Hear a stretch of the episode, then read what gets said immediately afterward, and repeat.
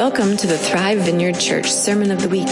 We hope you enjoy this message by Pastor Kevin Kiefer.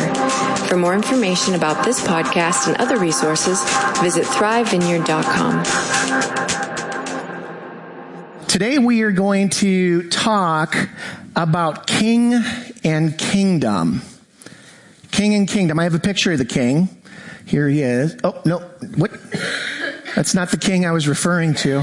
Sorry, wrong king.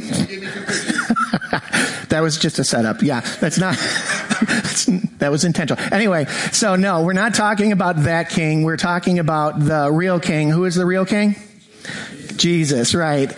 And I honestly feel, church, like I have a very tough task ahead of me because um, I have to try to make real to you something that is so foreign to us as um, as Americans. Like we, if we were to be honest, king and kingdom probably feels super super ir- irrelevant to us, right? I mean, the only thing that we have to do with king and kingdom is we. Um, historically we rebel against them and we flee from them and currently we watch them on reality TV on Netflix. And that is about as much interaction as we have with king and kingdom. And so you know you might wonder what did, does a king and a kingdom have to do with us? And if you if you were to measure our interest in king and kingdom by the amount of time and energy we spend thinking about it or praying about it, I, I, imagine that you guys would be able to say, I have very little interest in king and kingdom. And so what I hope to do this morning, I've got, I feel, a sort of a monumental task, and that is I, I hope that I can help you to value deeply um, the kingdom of God, not just Jesus, but the kingdom of God. And the reason is is because to the degree that you understand and immerse yourself into the kingdom of God, according to Scripture, you will be able to understand God, understand life, understand your calling as a Christian. So much hinges on the kingdom of God. And yet, uh, as far as I can tell, many, many Christians are fairly unaware, fairly oblivious to the meaning of the kingdom of God. Does that make sense to you guys? You with me? All right. Uh, so we're going to start with just a quick working definition of the kingdom of God, just so we're sort of on the same page. Uh, so the kingdom of God, as we understand it, as the Bible describes the kingdom of God, uh, or the kingdom of heaven. So kingdom of God and kingdom of heaven, those are interchangeable in Scripture. In the Gospel of Matthew, the kingdom will be referred to as the kingdom of heaven. In the Gospel, the other Gospels, Luke and, and etc., the the kingdom will be referred to as the kingdom of God. But the kingdom of God is wherever God rules, where His rule and His character and His purposes are made manifest in on earth. Right. So wherever God God gets his way, wherever he governs what is happening in life, that is where the kingdom of God is. That is the kingdom of God. So the kingdom of God isn't like the United Kingdom. It's not with borders and, you know, things that you can see on a map. It's God's rule. And so Psalm 103 says this, the Lord has established his throne in the heavens and his kingdom rules over all. So the throne of God is in heaven and his kingdom rules over everything, right? So his, his rule is, or his kingdom is God's rule and reign on earth. But then when Jesus arrived, um, and, and what you're going to discover is that this kingdom thing is very mysterious. It's a little bit hard to wrap our brains around, I think. And so, so I'm saying that God, the kingdom is God's rule, His reign. But then when Jesus talked about the kingdom, um, one of the things that he, the ways that he described is he described the kingdom as a thing that you could almost, almost like a commodity, almost something that you could touch, something that you could possess. And so in Matthew chapter 13, he said this, the kingdom of heaven it's like a treasure hidden in a field, and when a man found it, he hid it again.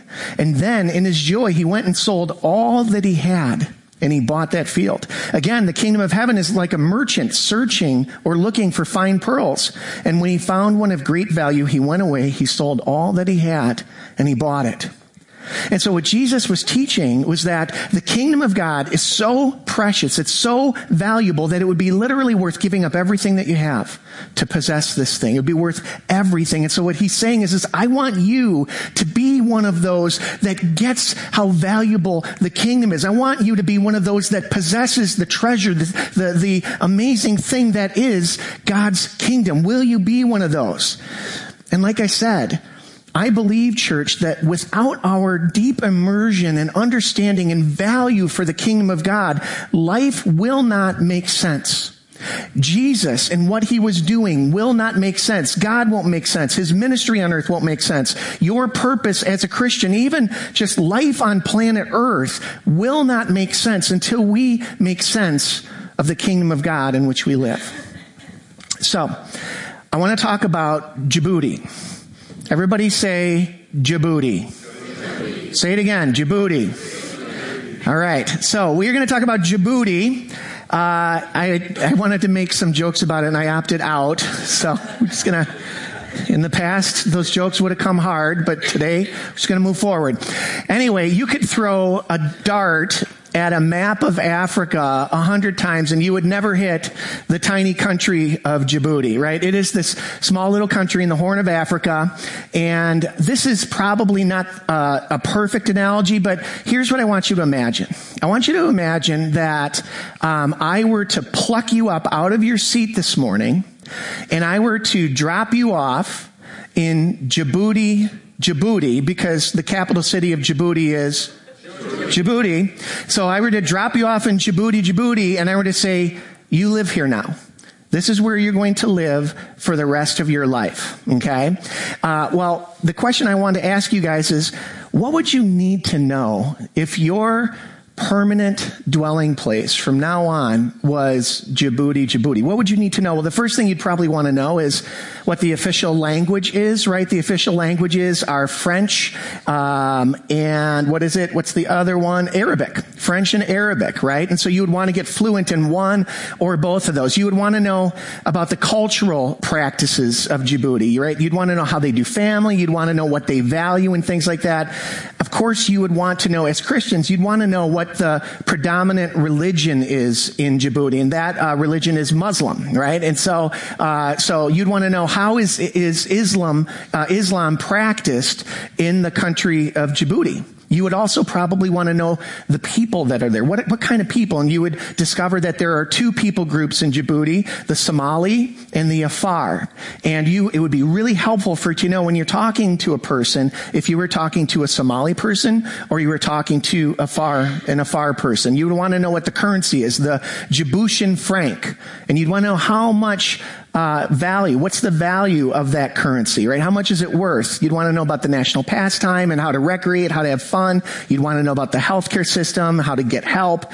And all of that stuff would be really important. But if I were to set you guys there in the middle of Djibouti for the rest of your life and you didn't have that information, you didn't know where you were. Let's say I put you there and you didn't know where you were.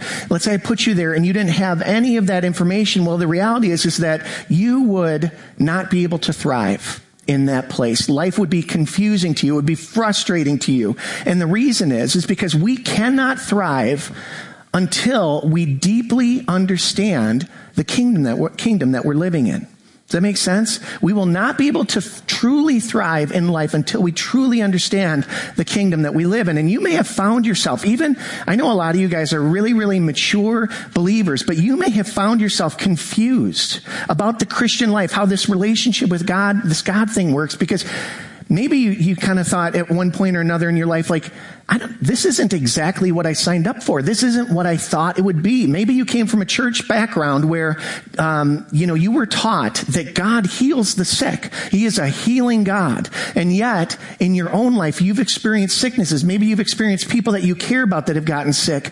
And you've prayed a million prayers, and those prayers went unanswered. And you thought, God, what is going on? You are a healing God. Or maybe you came from the opposite background. Maybe you came from a church background where you were taught God doesn't do that. It would be crazy to, to, you know, pray for somebody to get healed.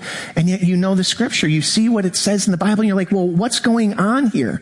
Maybe you, you know, Molly prayed about, I'm so thankful. You guys, we need to pray for Syria. We need to pray for, uh, for Turkey. It's just horrible there. And you kind of look at that and you go, God, you are a good and loving God God, what is going on? How could this happen in your, under your watch, right? And these are all legitimate, important questions that we ask. And I believe that the answer to all of these questions is found in the nature of the kingdom of God. Um, and so when we try to live Christian lives without really immersing ourselves in it, we will be frustrated and we will be confused. And so in spite of all of those things that we experience uh, in life that don't seem to line up with God's kingdom, Jesus came announcing that the kingdom of God is at hand. He said that the kingdom of God is right here in the midst of us, like here, to, you know, as we're here. He said that the kingdom of God has come upon us, that we are citizens of this kingdom. And this kingdom that we will explore today will define much of your life. So I want you guys to lean in with me for a few minutes. Will you do that? Let's just pray real quick. Father, I, I just um, pray that you would breathe on us. Holy Spirit, would you just anoint us to understand the nature of your kingdom, to, to be wrecked for any lesser thing, Lord Jesus. I pray that we would truly become a kingdom of God people, just citizens of, of another world, Lord in the name of Jesus. So, who is the king that we're referring to in this kingdom? Jesus. Okay, so God spoke about his intentions to sing, to send the king to earth many, many times in the Old Testament. He did it a ton in the book of Isaiah. And I want to, I want to give you a sense of God's intention for sending King Jesus to earth. Uh, and there's this great scripture in Isaiah chapter 11, and it describes the nature of King Jesus. And uh, Isaiah wrote this, but this is what the Lord was speaking. And he said this, a shoot will come up from the stump of, of Jesse. J- Jesse was David's father, King David's father. A shoot will come up from the stump of Jesse. From his roots, a branch will bear fruit from his family line, right? Now listen. The Spirit of the Lord will rest on him. The Spirit of wisdom and understanding, the Spirit of counsel and might the spirit of the knowledge and fear of the Lord. Fear of the Lord meaning reverence and awe and worship of God. And he will delight in the fear of the Lord. He will not judge by what he sees or decide by what he hears with his ears, but with righteousness he will judge the needy. With justice he will give decisions for the poor of the earth. He will strike the earth with the rod of his mouth and with the breath of his lips he will slay the wicked. Righteousness will be his belt and faithfulness the sash around his waist. These verses sort of reveal the, the character and the nature of this coming king. And this was the promise to Israel, right? The king who would, would rule with wisdom and justice and might and righteousness would be coming to Israel to minister to Israel and to minister to the whole world through this coming king, right? And so after the Lord speaks this to Isaiah, Isaiah's riveted, he's excited, and then a year passes. And another year passes, and another, and another, and then a decade goes by, and another decade, and then a century, and then another century, and another century. And many, many, many years go by and nothing happens. And this, this prophecy for many people probably became a distant memory. Probably many people were born and never even knew that God had any intentions for them. And, um, and I want you guys to just imagine yourself in the dusty streets of Galilee during Jesus' time, right? As Jesus was beginning his ministry. So people were coming and going in the streets of Galilee. They were just doing their thing. They were going about their business. They were buying and selling in the marketplace. They were farming in the, in the dry land. They were observing Jewish law and attending festivals. Farmers or, you know, farmers were doing their thing. Fishermen were casting their nets in the Sea of Galilee. And of course, there would be no uh, no picture of of ancient you know Israel or Galilee or Jerusalem would be complete without what Roman soldiers. Roman soldiers. There would be battalions of Roman soldiers in every city there to keep the order, there to uh, demand, uh, you know, uh, offerings and taxes from the people because Israel was now a vassal state. And for all intents and purposes, God had been completely silent in their nation. And this was the, the people of God, and God had been completely silent for hundreds and hundreds of years. And to make matters worse, for hundreds and hundreds of years, Israel suffered under the authority of one oppressive regime after another as ancient superpower after ancient superpower conquered and ruled over Israel. First it was the Babylonians and then it was the Persians and it was the Greeks with Alexander the Great, the, the Great. And now, of course, it was Rome and Rome would be there before Jesus was born. He would be there during the entirety of his life and long after that. But suddenly, this is a turning point, but suddenly, a voice of one calling in the wilderness, prepare the way of the Lord. Make straight in the desert a highway for our God. This voice from, from Isaiah rings out. And then Matthew records this event, this man that came. And he says this, in those days, John the Baptist came preaching in the wilderness of Judea saying, repent for the kingdom of heaven has come near. Suddenly there's this voice. And then Jesus shows up just a little while later and he begins his earthly ministry. And it says in Matthew chapter 4, from that time on, Jesus began to preach, repent, which is turn, turn back to God, reorient your life, repent for the kingdom of heaven has come near. And so all those centuries of silence have ended. The silence has been broken. And so I want to, I want to just help you guys to understand what will this kingdom that Jesus is saying, this kingdom is near. It's close to us. It's at hand. It's in our midst. And it's like, okay, well, we know the earthly kingdom. We know what it is to live a regular life. We know what it is to live oppressed. But what does it look like to be in, in his kingdom? What does it look like when the kingdom of God is manifest among us? And in Luke chapter 4, uh, again, at the beginning of Jesus' ministry, it's one of my favorite parts in the whole scripture. Jesus goes to the temple, which was his custom. I appreciate that you guys are sitting here. It was Jesus' custom to show up to church as well. And so he went to temple and he sat down and the scroll of the book of Isaiah was handed, handed to him and he opened it up to Isaiah chapter 61 and he read this. The Spirit of the Lord is on me because he has anointed me to proclaim good news to the poor. He has sent me to proclaim freedom for the prisoners and recovery of sight for the blind, to set the oppressed free and to proclaim the year of the Lord's favor. Do you think that this was good news for the people that were listening?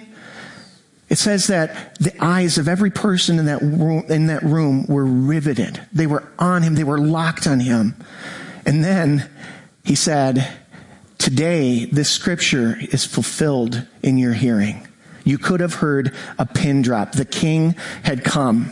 And so it all begins at the beginning of the gospels. And of course, what everyone was expecting was a Messiah, the king to come in the way that all the other kings had come, right? So they were expecting Jesus to come the way that Nebuchadnezzar had come. They were expecting Jesus to come the way that Caesar had come. They expected him to come the way that Pharaoh had come, or at least the way that David or Solomon might have come. And they expected him to come with, with power. They expected him to come with war, with a restructured government, with punishment of the old regime. And yet he came inaugurating this kingdom. And you know what happened? Nothing. Nothing. Well, I mean, almost nothing. Not much happened. Jesus went around from town to town with his tiny little posse of guys and he would teach some people about the nature of this incredible kingdom. And then he would, he would demonstrate what it, this kingdom is about. He would teach them that there is healing in the kingdom. And then he would heal people. He would teach them that there's freedom in the kingdom of God. And then he would set people free of every, of every bondage. And then he would leave and he would go to another town and he would do some more teaching and he would do some more demonstrating about the, the reality of this kingdom. And before uh, anything could ever happen, before he could build up a great ministry, before he could gather a church like this, he would just move on. Now, do you guys know why Jesus always like kept moving, like Rolling Stone gathers no moss? Was that like his life's message or something like that? Do you know why he always moved from town to town? Well, there's a couple of uh, spiritual reasons, but there's some non-spiritual ones as well. And one of those is that had Jesus not moved from town to town, um, one of two things would happen. Either the religious establishment in that town would have absolutely killed him before his appointed time because of the things that he said, because of the things that he did, and the threat that he was to the religious establishment. So they either would have killed him, or had he stayed in uh, in town, the people of that town would have forcibly made him the king of Israel. But it wouldn't have been uh, a, a divine kingship; it would have been an earthly kingship, right? So I have a point to make and I I'm almost reluctant to share my point because I know we've got some ex-pastors in here. We've got some Bible ninjas in here. And this is definitely the most embarrassing point uh, in a sermon I have ever made. Uh, but it is my point, and so I'm just going to share it with you. And the point I want to make is, is this. The kingdom of God is confusing. It's just confusing. That's the point that I want to make, right?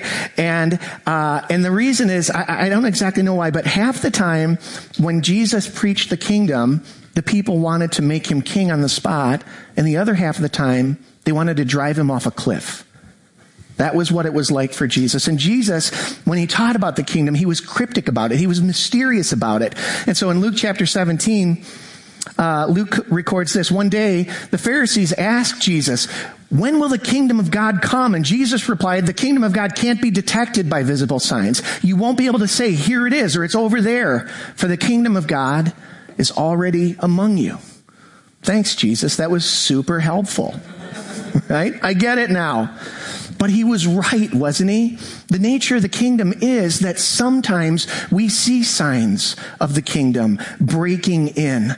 I mean, sometimes we see God moving in such a way that's like only God could do this. We see people in our lives, or maybe it was us ourselves, that were in such incredible bondage to sin or discouragement or brokenness, and Jesus enters their life, and you, suddenly you see this whole new life, this new brightness, this new joy, this new purpose for life, and you're like, the kingdom of God showed up in that person's life. It's so amazing to see, right?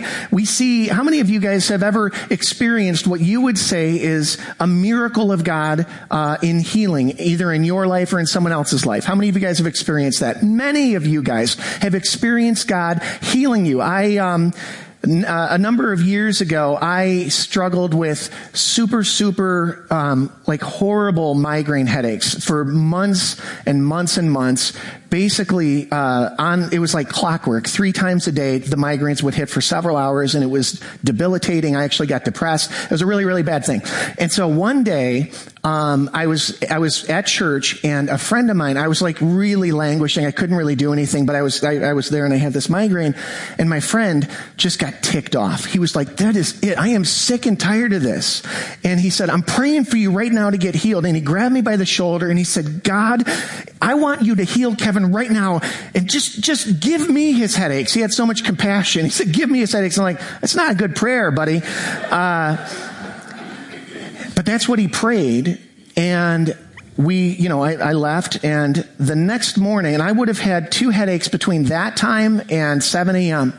And I woke up the next morning and I didn't have a single headache. And when I woke up, my head was clear. And I knew instantly that I was completely healed. Like it was done. Like I knew it. I could tell. And I called my friend and I said, you're not going to believe this. And he said, what? I said, my headaches are gone. And, and he's like, that's incredible. And he said, how are you? And he's like, I got a terrible headache. I have a terrible headache. And I said, this is amazing, right? And so we knew, thanks for taking one for the team. right? So we knew that the kingdom of God had broken into our lives. We have people that have experienced the kingdom in powerful ways. And yet at other times we pray for the sick. And we pray and we pray and we pray and nothing happens. We pray for the person who has a cold and instead of them getting well, we get their cold, right? We pray for a depressed person and they stay depressed and we get bummed out by just dealing with them. No kingdom there, right? Loved ones die. Relationships, even between Christians, get severed. And we just wonder, God, like what's going on? What gives here? And I'll, I'll tell you what gives. The kingdom of God, listen, is here now, but it is also not here yet, not fully. It's now, but it is not yet. It has come, listen, but it is still to come. It is still coming. We, you guys, you know that we have experienced the first coming of Christ at, at, at, Christmas time, at the birth of Jesus, right? And the kingdom of God has broken but we have not yet experienced the second coming. The second coming of Christ when all sickness will be done with, when all tears will be wiped away, when there will be no more bondage at all. But until that time, listen you guys, we are a people that are actually living in two kingdoms at the same time. We are living in two kingdoms, the kingdom of God, the kingdom of light, and we are living in the kingdom of, of darkness, Satan's kingdom. Jesus regularly, the thing that he most often called Satan was the ruler of this world. Jesus called Satan the ruler of this world. But then he announced that the kingdom of God had broken in. It was in our midst. And so we are a people that live both in Satan's kingdom of darkness and we live in God's kingdom of light. Not only that, but we live in two separate eras that are overlapping right? We live in, in the old era where Satan rules and reigns, where he gets his way, where we live in this messed up world, where we get broken and, and discouraged and terrible things happen. And at the same time, there's this overlap because the kingdom of God has broken into our midst. And that's how the New Testament pictures all of history with the age of misery overlapping with the age of joy. Um, the author of Hebrews says that while we live in this messed up world, this fallen time, this age, he said, we have tasted the powers of the age to come. We have tasted the powers of heaven, the, to- the powers of the age to come. So I want to talk about healing for a moment, right? So we are, for those of you that are new here, we are a healing church. We believe that God heals. And Jesus commanded us. He said, I want you to go and continue my healing ministry. Go and pray for the sick that they would be healed. And we know that our God is, has healing for us. And so Peter wrote this. He said, he himself, that's Jesus, he bore our sins in his body on the cross so that we might die to sins and live for righteousness. Here's the key phrase, and this is a quote, by his wounds you have been healed. By his wounds you have been healed. And then Paul writes in, in 2 Corinthians, therefore we do not lose heart, though our outer self is wasting away, and yet our inner self is being renewed day by day. We live in both kingdoms. We are a people of God's healing, and we live in a, a fallen world where our outer selves can be wasting away. In 2 Corinthians chapter 5, Paul writes this. He says that we are totally righteous. We are completely, for those of us that have put our faith in, in Christ, for those of us that live for the Lord, we have God's righteousness, Jesus' righteousness. And so he says this, for our sake, he made him to be sin who knew no sin, so that in him we might become the righteousness of God.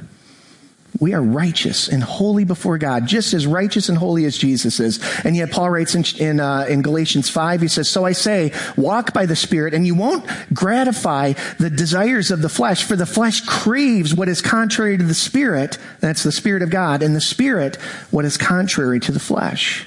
We, our, our righteous standing that we live in gets lived out in a world, a messed up world that presses down upon us. I'll give you two more. Ephesians chapter 1, Paul writes, All praise to God, the Father of our Lord Jesus Christ, who has blessed us with every spiritual blessing in the heavenly realms because we're united with Christ. We have been blessed with how many spiritual blessings? Every, all, right? We've been blessed with everything from God. And yet in Acts chapter 14, it says that the disciples went from town to town sharing the gospel, right? And it says that they were strengthening the disciples and encouraging them to remain true to the faith. And they said this, we must go through many hardships to enter the kingdom of God, they said. So the kingdom is confusing because we live in two kingdoms. We live in two eras. And so here's where the rubber meets the road. Uh, here's what I want to encourage us to do. This is the application part of the sermon. This is where I want us to think about, well, how then do we live? What do we do as these complex people that live in two eras, as these complex people that live in two kingdoms? What do we do with this information? That's the hard part here of the kingdom, okay? But here's what I want to encourage us to do. I'm going to encourage you to do three things. This is how we assimilate this information. First one is this. Lean into the now of the kingdom. Lean into the now of the kingdom, the kingdom of God breaking in. We lean into that. Number two, we acknowledge maturely, peacefully that the kingdom is not yet. We acknowledge the not yet of the kingdom. And finally, we do not resolve the tension. And I'll talk about what that means. So I want to challenge us first to be a kingdom now. Hey, are you guys with me? You okay? I know it's a little hot. You could open up a window if you need to. Feel free to throw those windows open. It's, it's springtime. Okay. So, um, I want to challenge us to be a kingdom now people. And that is, um, I want to encourage us to lean into everything that Jesus said the kingdom is. That is who we are. To believe that God is a God who pours out joy and wholeness. And the good news is right here among us. And all of the stuff of God's kingdom is available to you and I at any moment. Now, do you believe that? Do you believe that at any moment the kingdom of God can break into your life? Do you believe that at any moment healing can come, deliverance can come, restoration can come? Love can be released. That is who we are. There is no calamity. There's no brokenness. There's no isolation. There's no sickness. There's nothing that we experience in this life that is greater than Jesus. There is nothing that you will experience in this life that is bigger than what God can do and what He is available to do, what He wants to do in our lives. And so what the proper posture of a follower of Jesus is to be a kingdom now person, to contend for, to pull the kingdom of God down. That is our lean. And so anybody that tells us that God is less than that, we say, no, He's not. He is available. That's how we operate. We will manifest His kingdom in the world. And at the same time, at the same time, we can acknowledge and we can understand that his kingdom isn't yet fully here. And Paul encapsulates it so well in 2 Corinthians chapter 4, and he said this, we are hard pressed on every side, but not crushed. We are not, we are perplexed, but we are not in despair. We are persecuted, but not abandoned by God. We are struck down, but we are not destroyed. We will always carry around in our body the death of Jesus. Why? So that the life of Jesus may also be revealed in our body. And so we believe God for healing and we work towards that. We lean into living supernatural lives because God is present, because He is a supernatural God that calls us to do the impossible for His glory and for the good of His children in the world. And at the same time, when the healing doesn't come, when the marriage ends, when the depression goes on, we wisely and peacefully and patiently accept what is and we cling to God for comfort and we cling to Him for understanding. We cling to Him for breakthrough. And so here we have to understand that, that someday all things will be made new, but here and now we contend. Someday all things will be made new, but now we contend. And finally, I want to challenge you guys to resist the urge to solve the tension. What, what we're talking about, you guys, is that we live in this pull. We live in this tension where it's like, it's here, but it's not here. Sometimes it comes, sometimes it doesn't. And it's hard to live in that place. We do much better when the tension is solved. It would be much easier for all of us if God just always healed every time, wouldn't it? Wouldn't that just be nice? Like every time, just throw some healing there. We're good, you know? It might actually be easier too if we didn't have to fuss about it, thinking that God might heal and he doesn't. It would just be easier if we knew he didn't. Like all I can offer you is comfort. Like God is a God who comforts the sick. You know, like we don't have to worry about fighting for healing. Let's just let, work on comfort for a while, right? People have solved that tension all the time, but we in the, we who are Bible believing followers of Jesus, we know that we have to live in the middle of that tension. And so what we do is, is when we pray for a person, they don't get healed. We don't make excuses for it. We just say, I'm going to keep praying for you because I know that God is a healing God. And in the meantime, He just loves you so much and I do too. And I don't want you to try to fake something. I don't want to put, you know, I don't want to put blame on you because that's what happens, right? When, when we solve the tension by saying God doesn't heal, we make him and we make the kingdom smaller and we do damage to the world. And when we, when we solve the tension by saying that God always heals every time, and I've, I've met people like that, and maybe you have too, that is so damaging to people because the only possible out is that God wants to heal, and so if you're not healed, it's because of you. You don't have enough faith. You didn't work hard enough. You didn't do something enough. And that is not true and it damages people. And so we live in that tension. And So it's a tough place to live, but I want to encourage you, do not solve the tension of the kingdom. Does that make sense? We're just going to take a few minutes um, to just open our hearts up to the Lord. We're going to open our hearts up to welcome the King and his kingdom.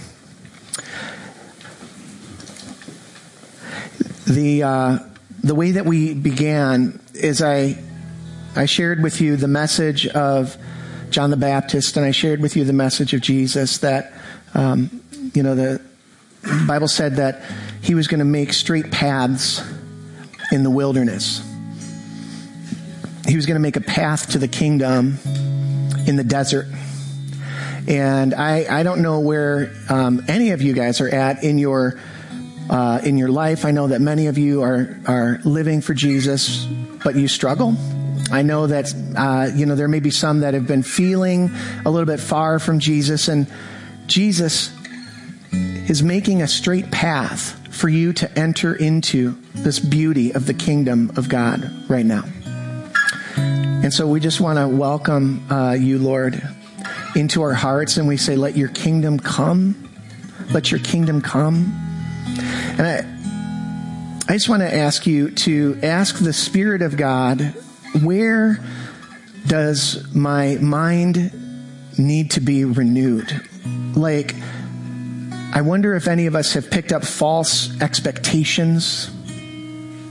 Have we thought things about God that just weren't true? Maybe uh, we have resolved that tension. Maybe we've just gotten tired of of praying for people that they would be healed because we're just tired of not seeing anything happen. I just sense in this time that Jesus wants his kingdom to come more fully, powerfully in our midst. And we are the vessels of his kingdom.